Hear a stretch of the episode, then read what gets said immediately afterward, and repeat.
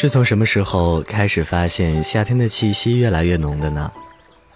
是我在楼下慢悠悠的行走，听到路旁满树的鸣蝉吵个不停，不知不觉间发觉额头的汗水已缓缓流下的时候，还是看到大大小小的店门口都支起了大排档，人们肆意的吃烧烤喝啤酒，姑娘们穿着清爽的长裙和短袖，撑着遮阳伞四处闲逛的时候，又或者。是在某个晴朗的午后，回到房间里，迫不及待地打开空调和冰箱，翻出冰激凌和西瓜，窝在沙发上慵懒发呆的时候呢？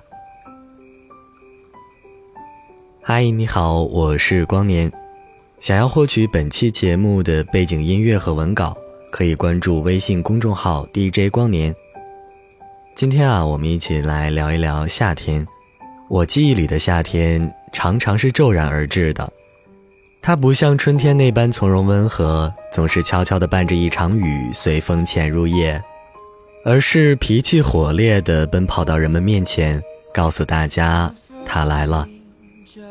小时候的夏天啊，是最有趣的，和满街的小朋友们一起跑到小河里去抓鱼，玩累的时候花两毛钱买一根冰棍儿，或者花一块钱买一瓶冰镇汽水儿，冰凉的液体缓缓流过喉咙。吐一口气都是冰冷的，那种感觉无比畅快。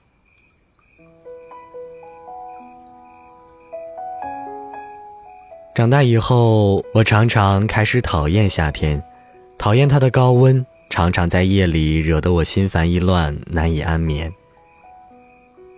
但是偶尔也会喜欢夏天的夜晚，和三两朋友走在街头，温热的风吹过额发、眉梢和鬓角。随意找一家店坐下来，要几盘烤串儿和一打冰镇啤酒，和大家侃侃而谈，是无比难得的悠闲与惬意。现在一个人身处异地他乡，常常会怀念起家里的夏天，怀念起那时候和朋友在湖面上四处划船，经过拱桥时一不小心撞掉一节彩灯的灯管，几个人一阵惊慌，匆忙划着船逃离现场之后，面面相觑。又突然忍不住放声大笑。我对家乡夏天的记忆，大部分都留在了那座小县城内。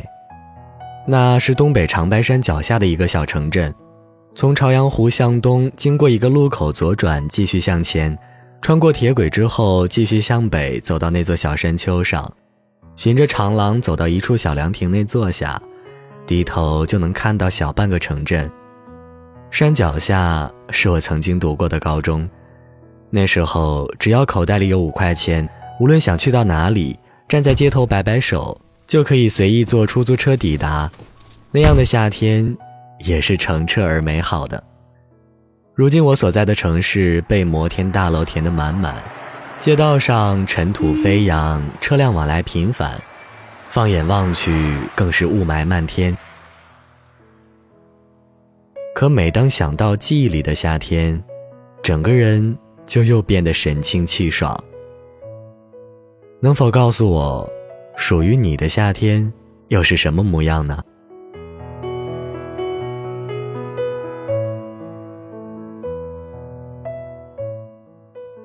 好了，关于夏天的碎言片语就和你分享到这里。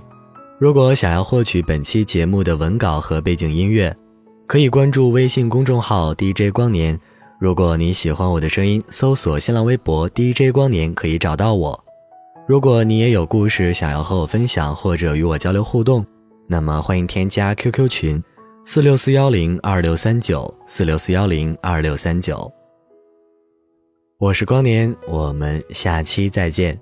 祝你在每个夏天的夜晚里好眠，晚安。